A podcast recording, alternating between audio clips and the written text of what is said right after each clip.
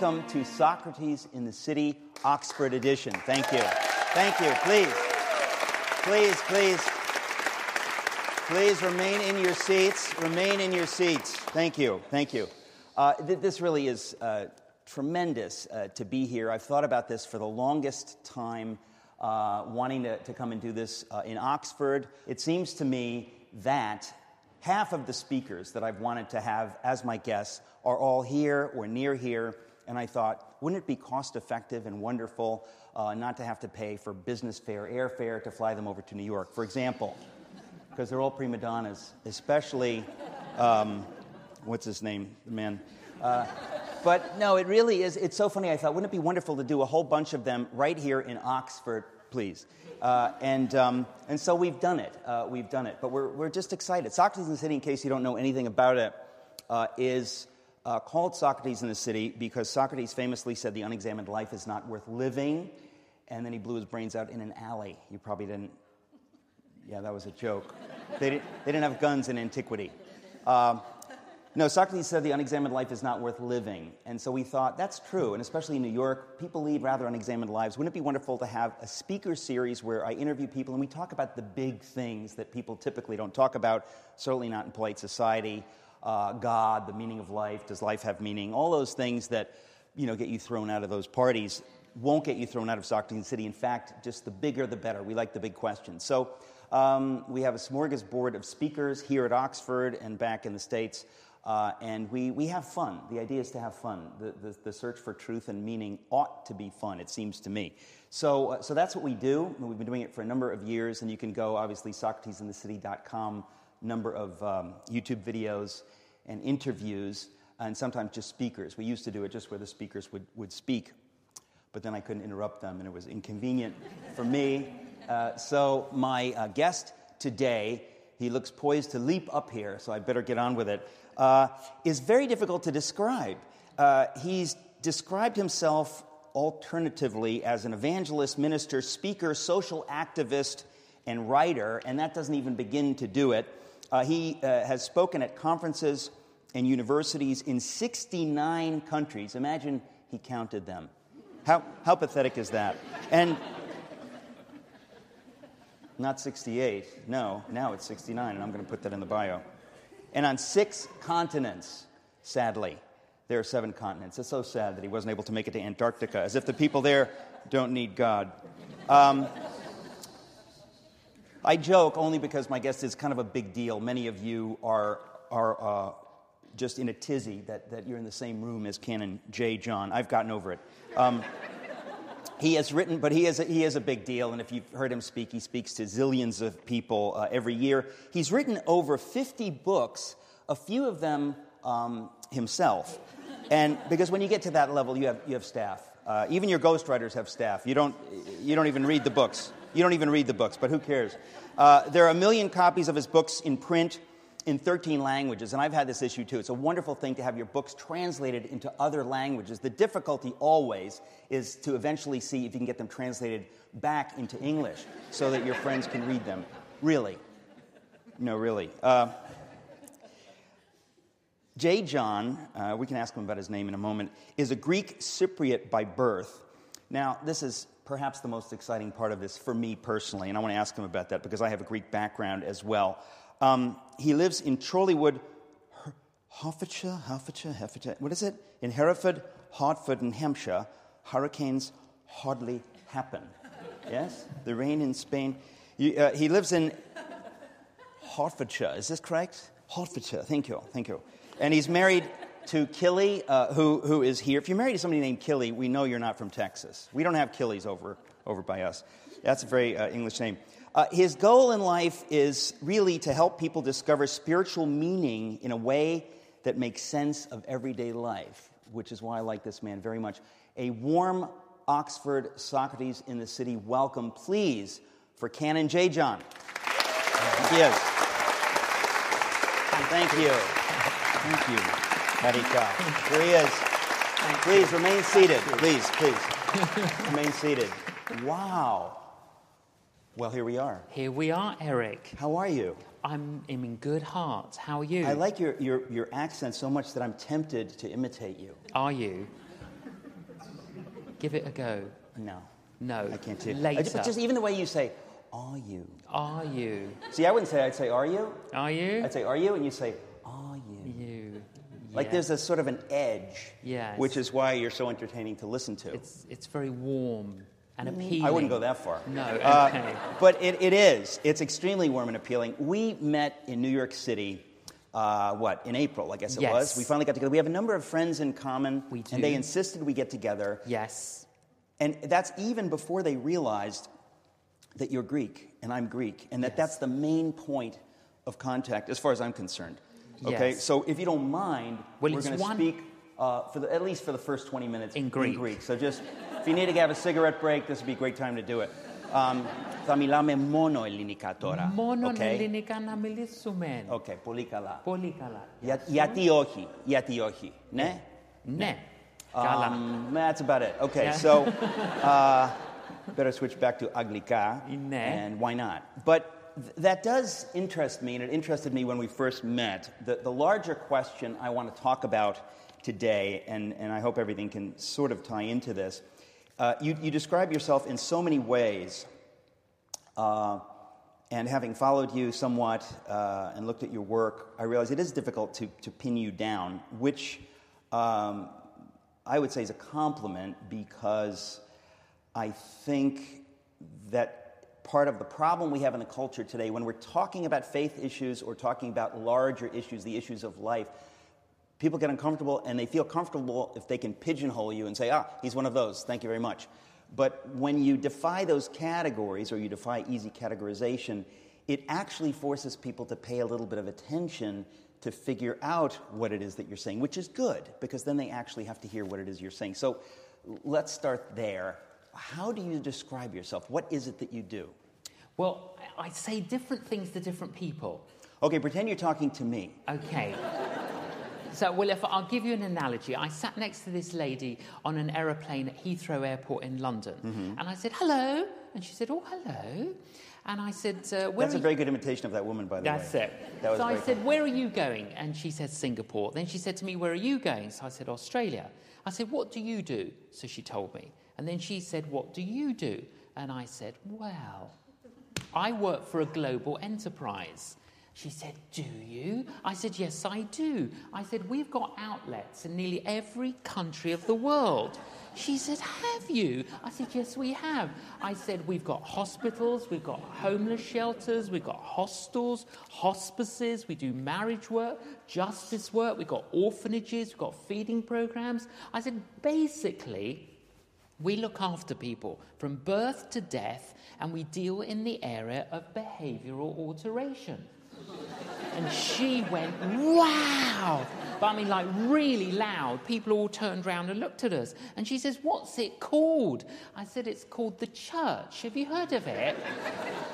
you know, it's a straight away. It kind of it moved the goalposts. I'd love to know what her reaction was. Did she feel that you were putting her on? No. We, we, well, we spoke from London to Singapore about the church. What does it do? Why does From it do London it? to Singapore, that's uh, a couple of hours. It's a bit longer, actually. Huh? Yeah, and I was a little bit annoyed because I wanted to watch movies. Ah. yeah. Yeah, it's But I, difficult. I think what happened, you know, it kind of picked up. There was a curiosity that was created, and it was like, wow. And, and actually, one of the things I try to do, Eric, is, is, is also give people a kind of a different perspective on things, uh, to see things in a different way. Yeah. Well, that's, that's- what I'm trying to do. That's part of the issue, and I want to talk to you about that as well. That we, we live in a culture in the West, uh, specifically here uh, in England, and certainly where I'm from, New York, in the States, where when you talk about God stuff, anything Yes. related to it, people don't know how to have that. They either don't speak that language, so it makes them uncomfortable, or they've had some bad experience with some freakish uh, I would say, heretical branch of the faith, and, which they mistake for the faith because it was presented as such. And so they're very uncomfortable. And so to be able to give people a different perspective seems to me the first step in actually communicating anything. Yeah, well, a, lot of people's understanding of Christianity is actually a misunderstanding. Yeah. Yeah, so uh, it's engaging in such a way as to clear away those misunderstandings. Yeah. That's the first task of any kind of engagement with people. Well, it's funny because uh, if you think of it, and I know you do, that was exactly what Jesus does in the Gospels. Yes. Or did, does. Uh, it, it, it, because he was most attacked, of course, by the religious figures of the day who themselves had this misunderstanding and who had communicated this misunderstanding to the people, so that he must have been initially confusing. But what I yes, but what I like, I, I like the encounter with Jesus and a, uh, a woman known as the Samaritan woman. Now, when Jesus met the Samaritan woman, there were big barriers between these two people. I mean, Jesus was the high high priest, and she was living in adultery. Okay, men didn't. Sp- so you've got a moral barrier. This Then- woman at the well, woman at the well. the famous woman at the well. She got a moral Yeah. barrier there. Yeah. Then men didn't speak, women didn't speak to men that they didn't know. You've got a social barrier. Then he's Jewish, she's Samaritan, so you've got a racial barrier. Jesus was Jewish? Yes, he was.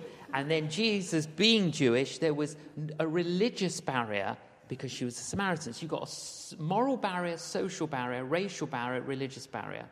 And how did Jesus speak to this woman? Well, he spoke to her on the one thing they had in common, which was H2O, water. People don't often see that. That in fact, Jesus engages with whatever we've got in common. I have never, I mean, I've heard many sermons on that passage, but I've never heard that ever. The idea that he engages her on the one thing that they have in Yeah, common. He doesn't focus on what they don't have in common.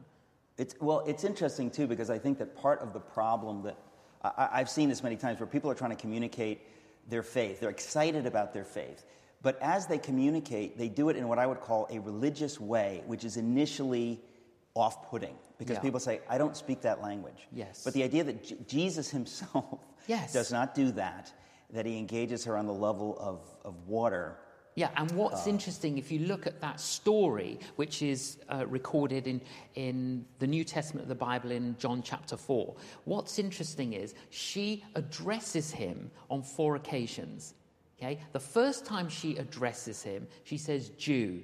Okay? But if you read it in its context, it's a bit like this Jew. That's the first time she addresses him. She says, him. You being a Jew. Yeah, but it's pretty rough. Yeah. Right? The second time she addresses him, she says, Sir. The third time she addresses him, she says, Prophet. The fourth time she addresses him, she says, Messiah.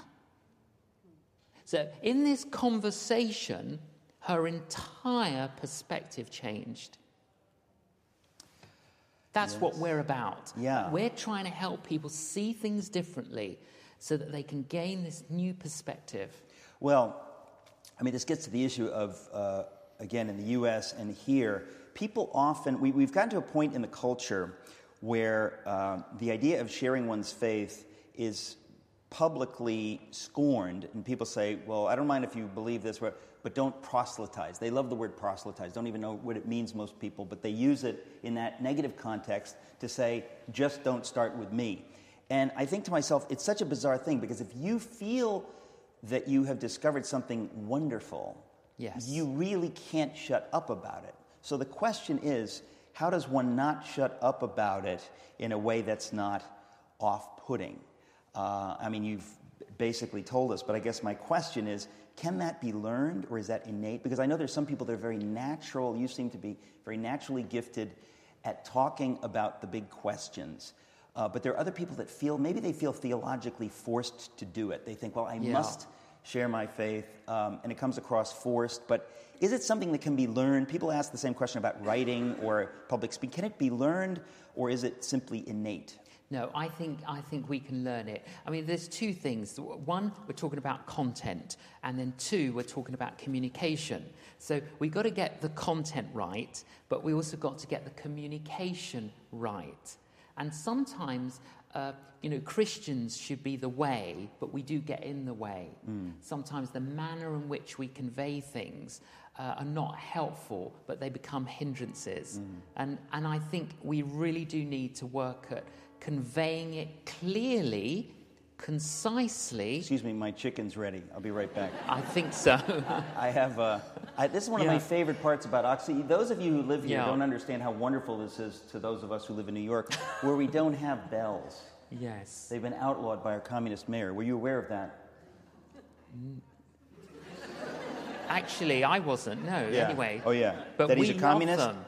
Yeah. He. No. It's just. It's so beautiful. Yeah, It's so it is, beautiful. isn't it? But not during a TV taping. No. Please. Um, when you talk about uh, what you're talking about now, it seems to me that part.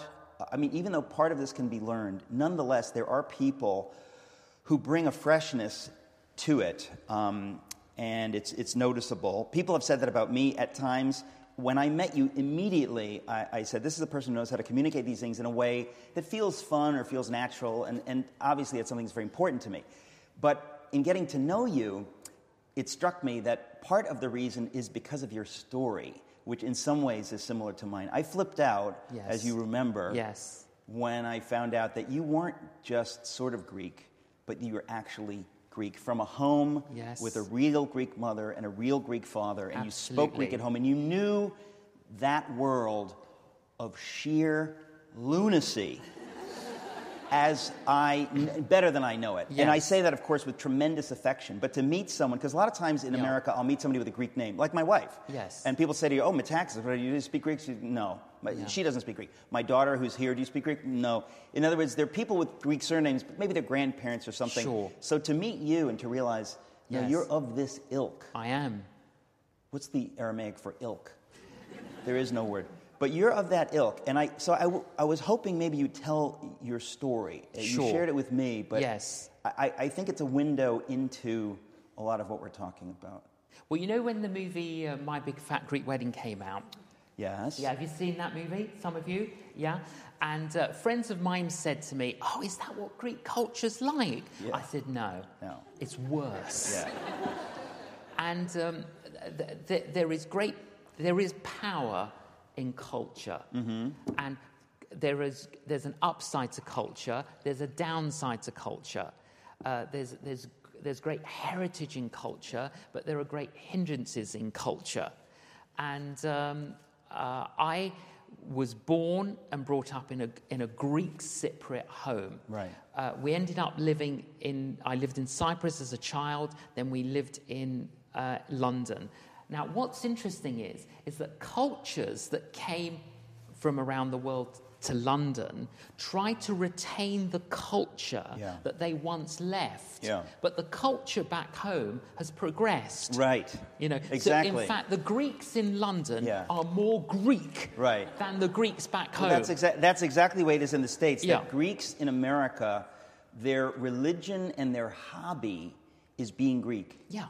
What's your hobby? I'm Greek. I'm Greek. Like being Greek, Yeah, yeah, cultivating yeah, my yeah, yeah. Greekness. It's all now, that wasn't the case with me because my mother's No. German, so I felt like an outcast, like a half breed, like a Samaritan, if you will. Yeah. Uh, and, but for you, you were in the middle of this. Oh yeah, I mean, like you know, my my uncle. We, I mean, every Sunday, all the uncles, all the aunties, all the cousins, everyone together.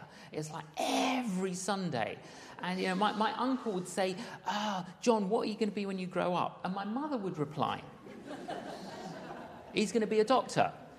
It's like, well, consult me first. You know, it's like there's this culture Yeah. of you've got to achieve, you've Yeah. got to be the best, Yeah. you've got to progress. My parents ran a restaurant, and when I was um, 11 years of age, uh, after school on a Friday, my brother and I would have to catch the train, go to the restaurant, and I'd have to work in the restaurant from I'd, we'd arrive about 4.30 work till midnight next day we would uh, have to go back to the restaurant 9 a.m work till midnight on yeah sunday i'd have a greek tutor to study greek and pass all my exams in greek Και And τώρα then- μιλάς. yeah and then after the greek lessons all the family would come it's like yeah and i remember saying to my dad i said you, dad you, you don't pay me to, to, to work in the restaurant on friday. Pay you? Pay you? I give you a house. You have a bedroom. You have food. You want pay? Are you not ashamed of yourself? No. Give me some money. Yeah. it wasn't the Greek thing to do to give your kids some money. No. Because it was like, I've done all this for you. Well, as far as that goes, I'm very Greek. uh, where's my daughter? Has she already slunk out? Yeah. I think that uh, now you, you have to tell the story to, because to grow up in that culture, Yeah. people don't realize when people often say that if somebody grows up in a Jewish culture, the idea of becoming a Christian is anathema. The Yeah. family is, is scandalized. If you grow up in a Muslim culture, it's uh, worse than anathema. Yes. But similarly, people wouldn't realize that if you grow up in a Greek, which is to say Greek Orthodox culture, Yes. if you have some kind of encounter, as I did and you did, and you become a instant Jesus freak, Yes. especially when you're young and you're outspoken, and, and uh, it's as if you've joined an ashram or uh, a, a cult, Yes. or or you have said "I hate you" to your Greek family. Uh, they really are disturbed by it. Now, I experienced that only to some extent because only my Yeah. father is is Greek. But you uh, really went through it. So, c- can you tell that, Yeah. that story? And again, it's culture. So basically, um, I was a teenager. And that was my point. That was my. Yeah. I just want to It's underscore that. My point was that it's the culture. It's it the really doesn't have so much to do with religion. So when people talk about Jews or Muslims, they think it's about the religion. In fact, Yeah. it's much more about the Yeah. culture. They feel that you have Absolutely. turned your back on them and everything that they've given you in the culture. Yeah, so to be Greek means you're Greek Orthodox. Right. Okay? So it's a little bit like you're Jewish, but you're an atheist, Yeah. but you're still Jewish. Right. That's it. So That's you're, right. it's like you cannot be Greek and not be Greek Orthodox. Right. So I was at agnostic as a teenager, and that was fine because I was still Greek. Right. Orthodox, Right. you see. And uh, so I then go to college in London and I meet a Greek Christian Okay, I'd never met a Greek, uh, someone who who is a practicing Christian, Right. uh, But he was also Greek, and over a period of time, I came to understand what it was all about. Um, I said at my baptism that my friend Andy Economides built a bridge from him to me, and when he did, Christ Jesus walked over it, and and it was like that. And uh, when when I decided to become a follower of Jesus, the light came on. And my mother said to me, You're brainwashed. I said, Your mother said My to mother said to me, You're brainwashed. I said, Mum, my brain has been washed. If you only knew, Mum, what was in my brain, you'd be pleased it got washed. The thing is, my brain did get washed. And, but I started to see things differently. You, so you had a, a, a bona fide conversion experience, which is Yeah. very rare. I mean, on it's, the it's, 9th it's- of February, 1975, at 10 p.m. That's what, for me. You know, but some people say, "Oh, I don't, I don't have a date. I don't." Oh, and they're a bit kind of concerned that I don't have a date. Oh, don't worry about that. I mean, I can't remember the day I was born, but I was. You know, why? Because there seems to be evidence to suggest Right, it. right, you know, right, so you don't have to worry about the date. Okay, but I did have a date. But this was the thing, Eric. The, the 10th of February, I'm walking to college. And I, from where I lived to where I went to college was about, Uh, anyway, it took me about 30 minutes to walk. And I'm walking and I see a homeless man. And, all, and I stop and I say to him, Hey, have you had breakfast? He said, No. I said, Do you want breakfast? He said, Yes. So I said, Well, I'll take you for breakfast. So I took him for breakfast. I said, Where do you hang out? He says, You know where you met me? That's where I hang out. I said, No, no, no. Normally, where do you hang out? He goes, You know where you met me? That's where I hang out. He says, That's where I start in the mornings, and then I go to the library in the afternoons. And I thought, if he's telling me the truth, Monday to Friday, throughout September, October, November, December, and January, I walked past him and I never saw him. This is the first day I'm now a follower of Jesus and I'm seeing homeless people. I thought, what's happening to me? And I started to think, goodness, I've never, I've never ever stopped for a homeless man. And then I said to him, listen, look, I can't do this every day, but I said, would you like breakfast once a week? Yeah. So he, and he said, can I bring my friends? And I'm like, goodness, I didn't think homeless people had friends. And um, so he would bring four friends, and we started Wednesday Homeless Club, breakfast. I approve. I know. But And- it's, it's funny because people say things like this. My wife has said this. I've had a number of friends say this that if you have a particularly dramatic conversion, in fact, you can see things differently. Suddenly, something strange happens. Yeah. It didn't quite happen to me that way, but, but I've heard a number of stories like this that Yeah. it really is. Uh, it's bizarre, and you, you remember it for the rest of your life because it's such a you crossed a line. Well, I surprised myself. Yeah. I like I, later on. I think I've never had breakfast with a homeless man before. Why did I do that? Yeah. And why have I just said I'm going to take him for breakfast once a week? And then all of a sudden, I, I, I, my vocabulary cleaned up. Goodness, how did that happen? And all of a sudden, I, I'm being more kind and I'm being more loving and I'm being more generous and I'm being. And I started to surprise myself. Yeah. Yeah, as I was saying, people don't really believe that that happens. But Yeah. I know that you're not making it up. I know that to some extent it happened to me. And many people I've spoken Yeah. with have described this that it's just, it's startling and it can happen that people can, can become dramatically different. So now, how old were you at this point? 18. 18. All right. It seems to me that your family would not have liked this. I mean, you said a little bit about that. No. But what was their response? Were you, were you typically in the Greek church every Sunday? Doesn't sound like it. No, but- but we went obviously Easter, Christmas, all Right. those, and other Right. occasions, Right. Mm-hmm. special occasions like that. Um, but you know, I I then started reading the Bible. I started. I mean, I I would eat eat a book a night. I could eat one. I could. It doesn't matter what time I went to bed. I'd start reading a book and I'd read the whole book. I'd one a night. I couldn't get enough of it. I was reading Christian biographies. I was reading the Bible. I, I couldn't get enough of it. I just couldn't get enough of it. So your parents think you've gone crazy. Yeah, it was like he's reading the Bible all the time. He's reading all these books all the time. And then um, I, I started, uh, the church said to me, well, Andy Conomides took me to church and, um, and then said to me about going to Bible study on a Wednesday night and then going to church and going to this. And I thought, oh, okay, all right. So then I was doing that several nights a week. So obviously, my parents are like, what? what what's he joined?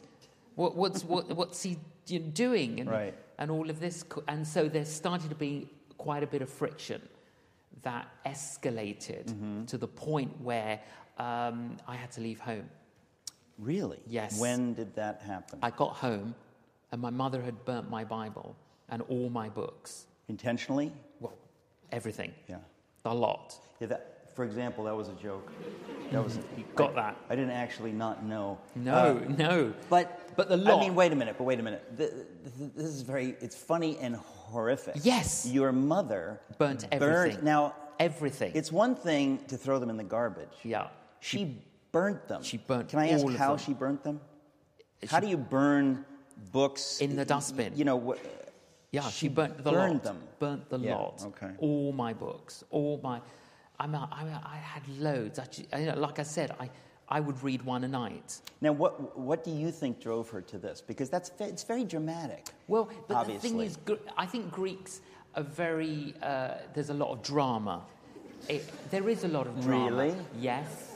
It's very loud. It's very kind of expressive, uh, and pe- they go to extremes. you Yeah. know, and there's the shock treatment Yeah. sort of thing, and. Um, Yes. You know, but the thing is, you know, I was becoming a nicer person. What what happened to your parents when you tell a story like yours and there's such difficulty? You you you clearly uh, you said you. You ran away from home. You had to leave. Yes. I had something similar happen. Doesn't sound like it was as dramatic. No one burned anything. Maybe I got out just in time. They might have. But uh, I burned all my Supertramp and Kansas albums, just uh, to be clear. And if you're Christian, you need to do that. I, Uh, yeah. I broke, I broke a lot of my records. Really? Yes. Yes. Yeah. That's the devil's music. So, um, but but seriously, what you know? So many years have passed since that time. What did happen to your parents? Did they soften up about your newfound faith? Well, I didn't see them for a number of years. Ah. And then I uh, met Killy. We got engaged. So I thought, ah, here's an opportunity to build bridges, new beginnings. So I rang up my parents and said, having not spoken to them for years, How many years? probably, uh, I may have spoken to them once or twice, very, very briefly, but really, I don't think I'd had a, an, a good conversation with them for five years. That's very dramatic. Was Yeah. that, that must have been very painful. Oh, it was painful. But then I ring up and I say, Look, I'm engaged. Do you want to meet your future daughter in law? And they said, No. So I said, Oh, come on. So I take her down. Did they know she wasn't Greek? I said. I said. And then we went down and they were hostile and they refused to come to the wedding. So that was painful. Very painful. Then we had a son. So we thought, ah, it's going to be different. But, but uh, let me just ask you before you say that. When you say they refused to come to the wedding, was it because of the faith thing, or was it because, and I'm not kidding, that your, your, your wife is not Greek? Is that because it feels like the same kind of thing? Yes. It's related that you've betrayed Yes. us, you've turned your back on everything Correct. we wanted for you, Yes. and you're not a doctor. Yes, that's right. You're not a doctor.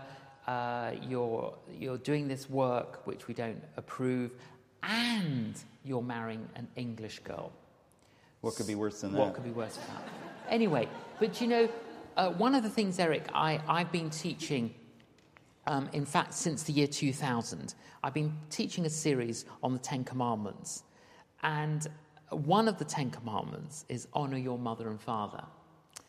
And I've really had to grapple with that one. Yeah. What does it actually mean? And, and I think that commandment can mean different things to different people. Yeah. Okay? But I think to me, uh, there's a verse in the Bible, in the book of Romans, uh, which says this As much as it lies within you, keep the peace. In other words, don't worry about their reaction as much as it lies within me, irrespective of how they treat me, how they, re- you know, I, re- I respond in a particular way. So in a court of law, you address the judge as your honor. That's got nothing to do with his personality. You are honoring his position. Yes.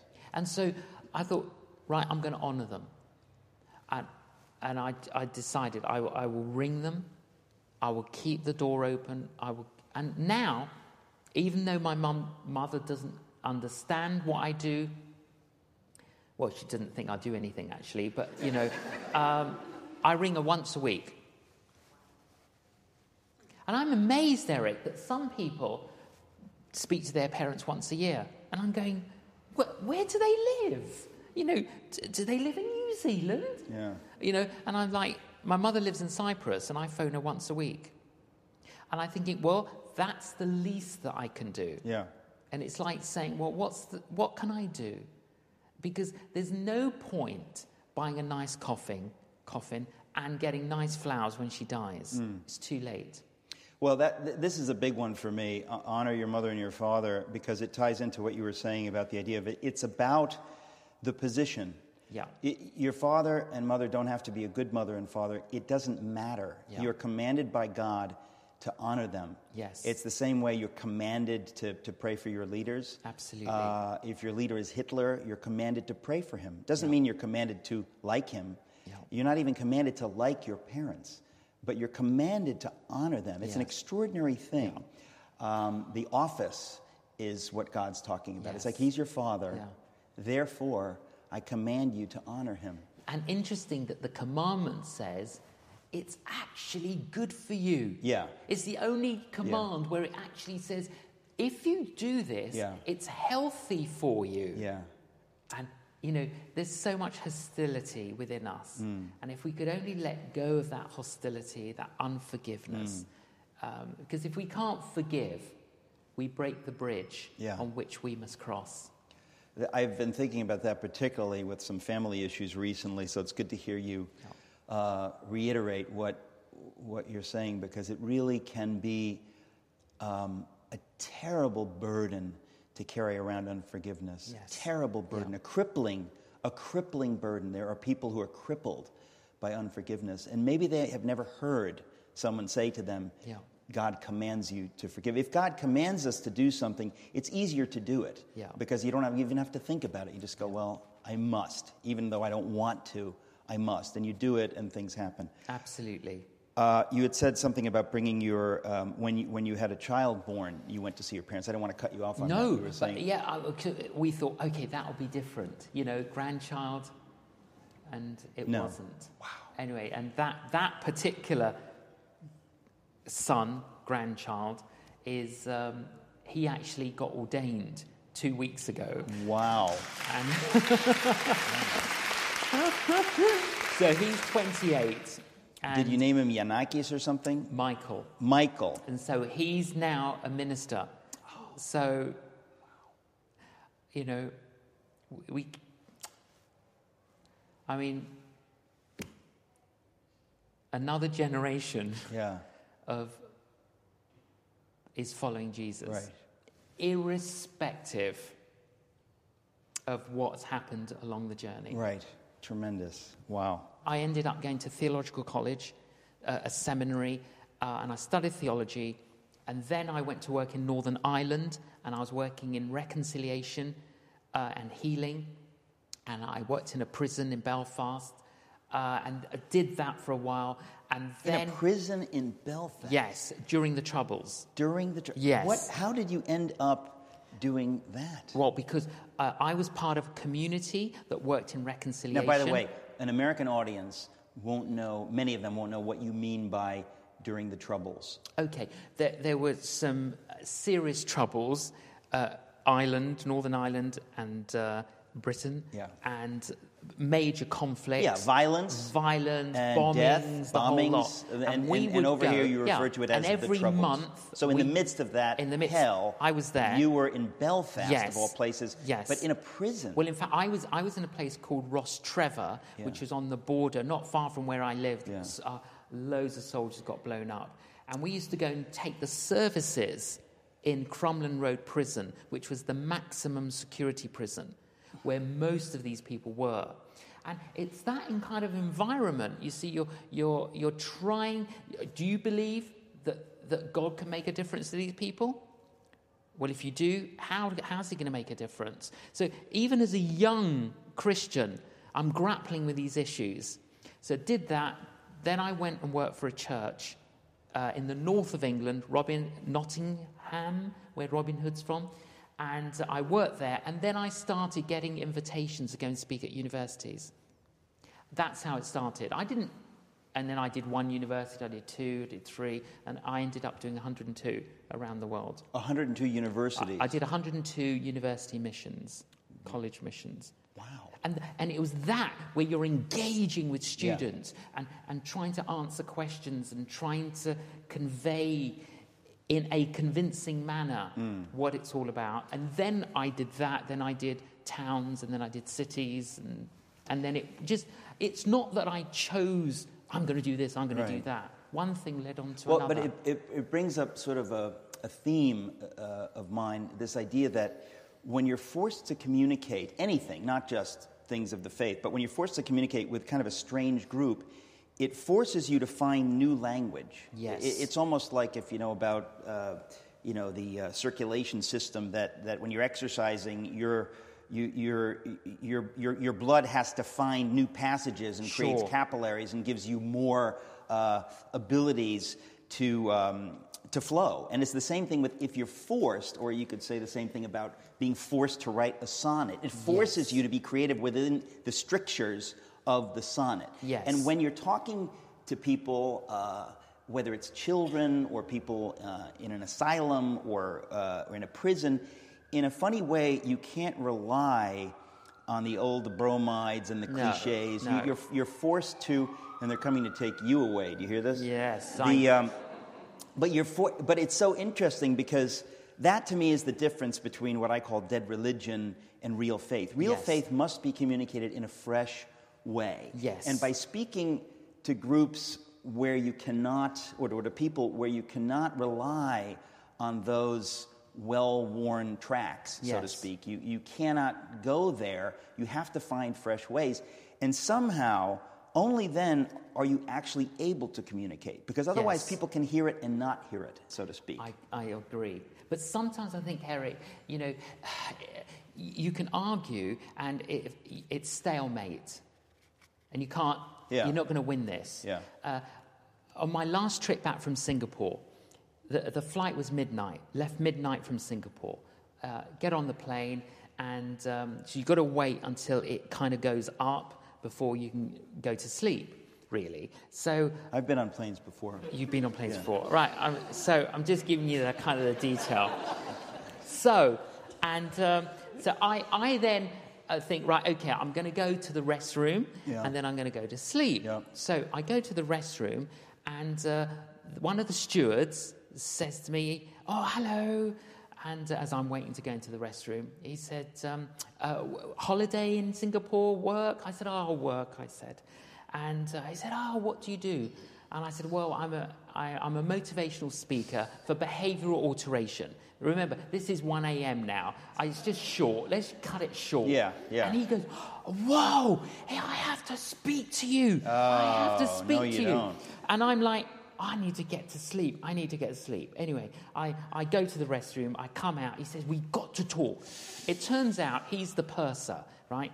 The, the chief guy in charge of, you know, the pilot's in charge of the plane, but he's the oh, on the purser. plane. On the plane. He's the purser, He's not the, the bursar. No, purser. purser. So then he starts asking me questions, and uh, he. Uh, so I said to him, "Listen, you know," I said, "Do you believe in God?" He goes, "No, I'm a free thinker." I said, "Listen, there's nothing free about your thinking," and um, so that, and then Except it got a laugh then. yeah, yeah, yeah, Yeah. But listen, so then I'm getting so tired. I thought, oh, I haven't got, I uh, I'm not going to argue with you. So I said, listen, can I, can I say a prayer for you? And uh, nobody had ever prayed for him in his life. Okay, so I put my hand on his chest, and I pray a simple Put prayer. your hand on his chest. Yes, yes, like this. Did he have a cough? Well, he didn't actually. No. And then, and then I prayed a prayer.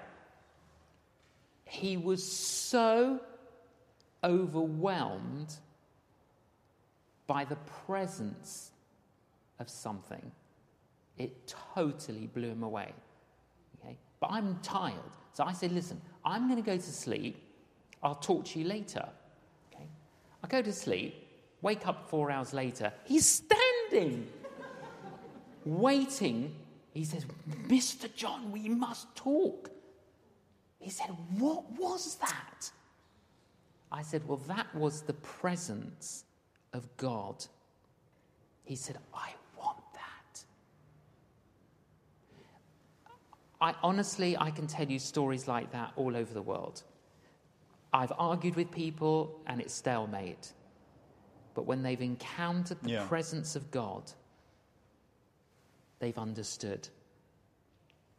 That's the conundrum because I think that in my case, I, uh, I needed a fair amount of talking to get me ready to experience God. Sure. Uh, and, and I think that's the, the, the key to, to my mind is that when you're communicating on such big issues, everyone is different. Everybody has, brings Of different course. baggage, Of course. different uh, preconceived notions, uh, different woundedness, different questions. Uh, in my case, I needed someone to make me feel like this is perhaps plausible before I would sort of open myself up to it. Sure. Many people, of course, are not that way. They're not that way. But for me, it was like the brush needed to be cleared away for me to be able to see across, you know, uh, to what I was looking at. But you're, you're right. There are other people that the moment they. I had a miraculous experience happen to me uh, a, a number of times, but not so many. I, I don't, it doesn't happen to me as often as to you. Not that you're a better person, because I know you and you're not. But I do think that sometimes God wants to just blow people's minds, boom, and then there's nothing to argue about. They're just stuck that this thing happened that they can't account for it. And if, and if they're in the right place, it Yeah. changes everything for them. But I do agree that arguing, to my mind, it's useless because you, you can't argue somebody into faith. I even think you could practically prove things and it makes no difference to people. It's as if there's a wall. And so ultimately, and this is what makes it so difficult, you're talking about a mystery. You're Yeah. talking about it's a spiritual reality that uh, it's not as if logic doesn't come into it.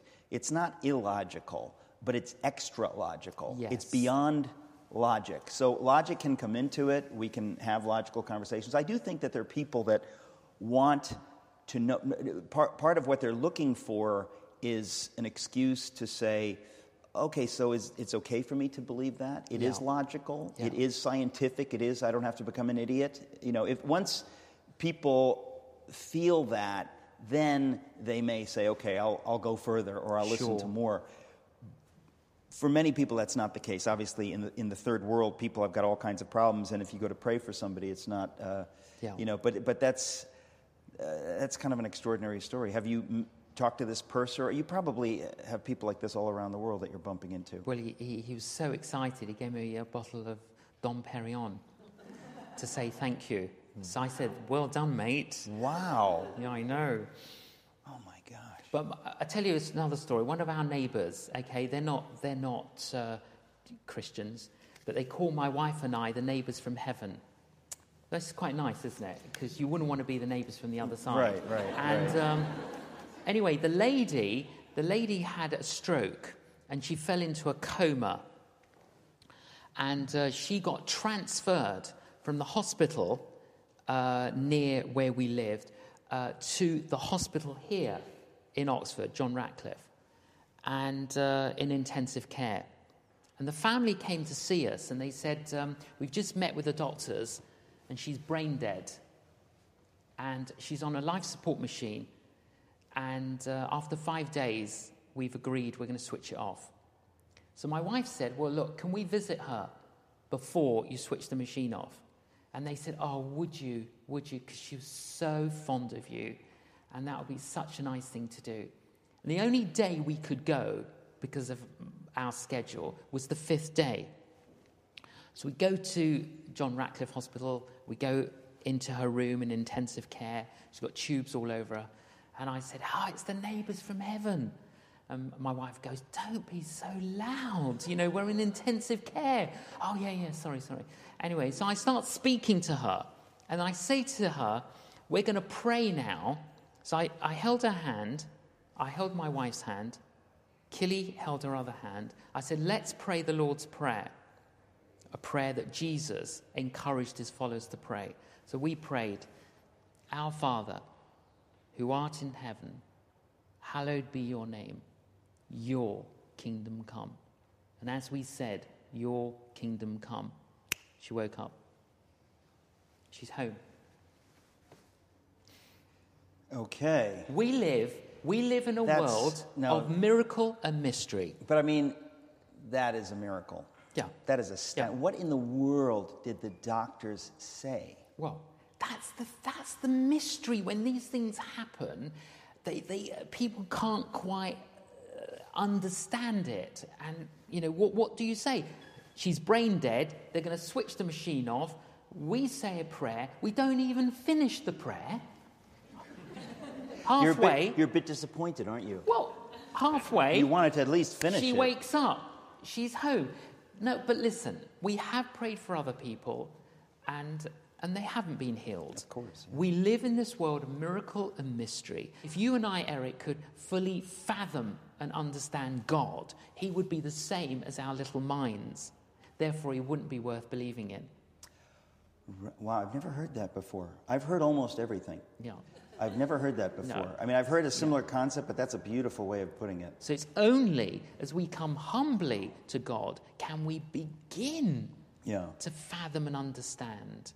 What do you think has happened here, especially uh, in, in England and Great Britain, that people are more and more secular and, and more and more hostile to open expressions of Christian faith? I mean, we're seeing this in the States as well, but it seems to have been happening here at a slightly accelerated pace. What's your take on how that can be happening? I know people say that, but I don't, I don't believe that. Um, I think uh, people are very receptive. Okay, I, you know, I've been doing what I've been doing for 33 years. Um, I think people are very spiritual, but it's pick and mix. So it's a little bit of this, it's a little bit of that, a little bit of this. You know. My, my hairdresser, I went to get my hair done, and uh, I, know, I know I don't have much, but you still need a bit done. And, um, you know, she had a rabbit's foot on her keyring, so it's sitting in front of me. So I said to her, Why have you got a rabbit's foot on your keyring? Ah, she says, that's to bring me good luck. I said, but the rabbit wasn't lucky. so if the rabbit wasn't lucky, why would it bring you any luck? And she goes, I never thought of that. I never. And she took the rabbit's foot off in front of me and threw it in the bin. But can you see?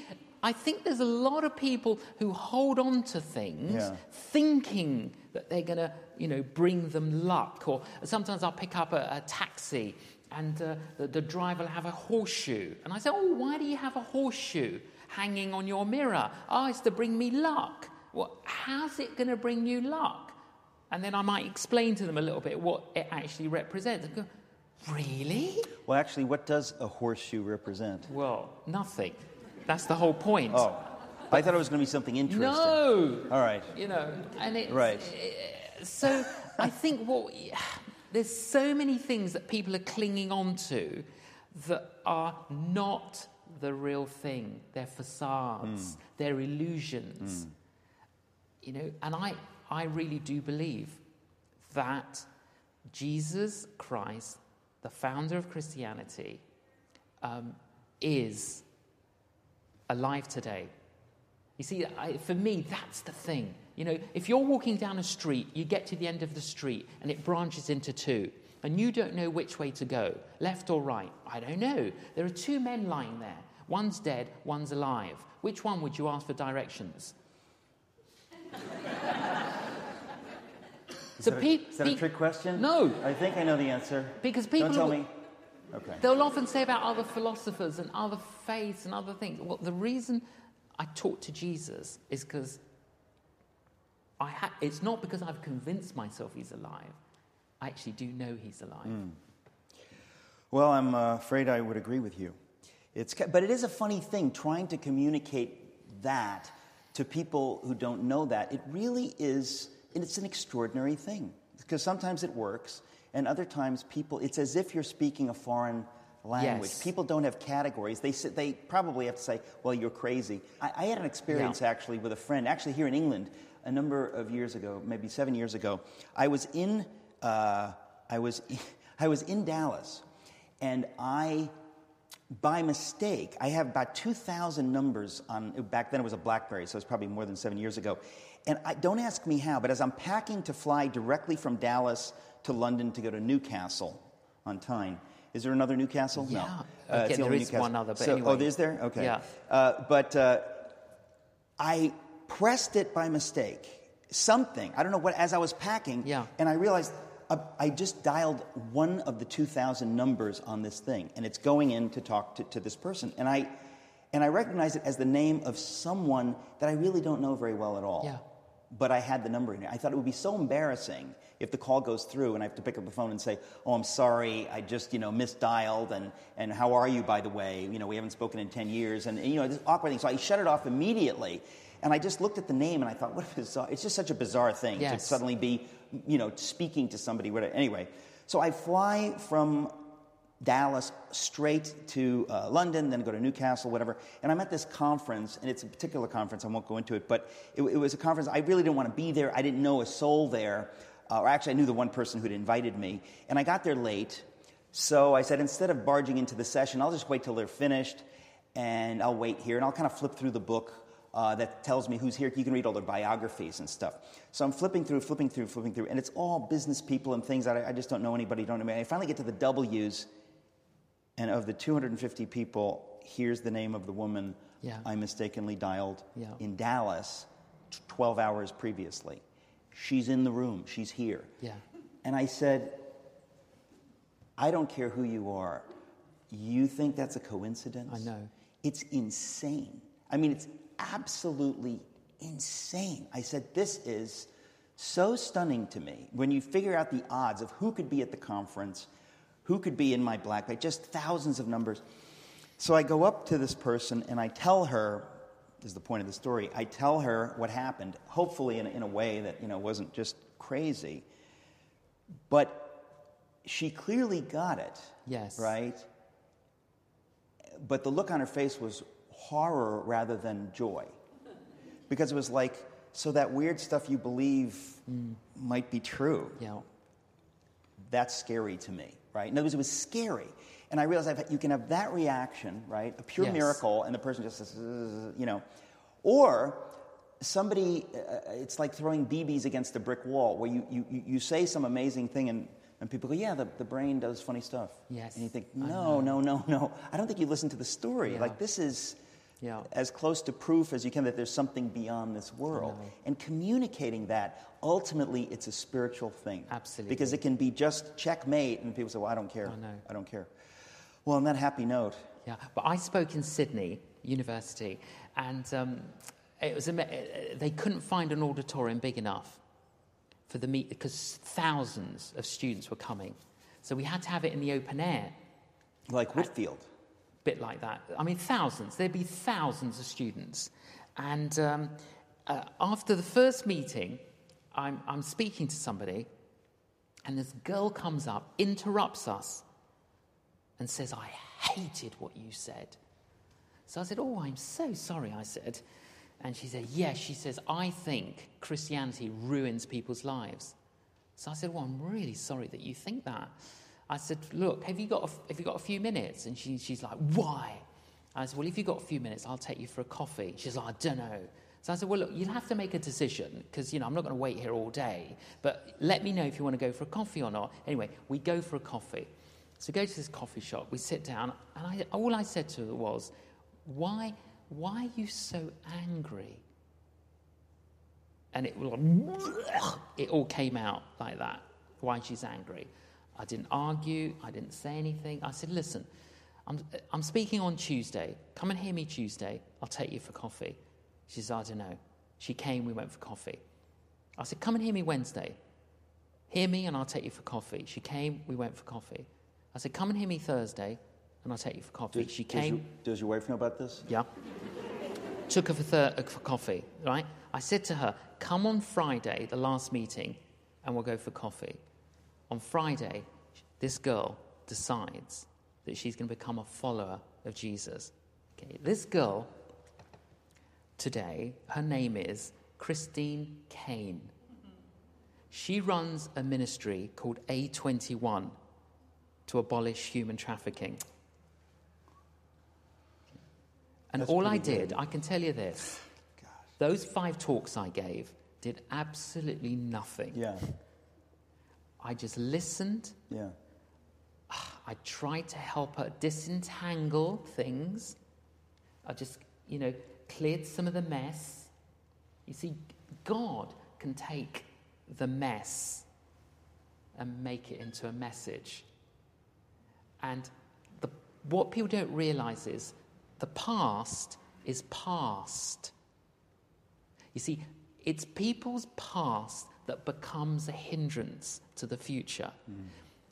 We can't alter the past, but we can bring the past to the altar of God.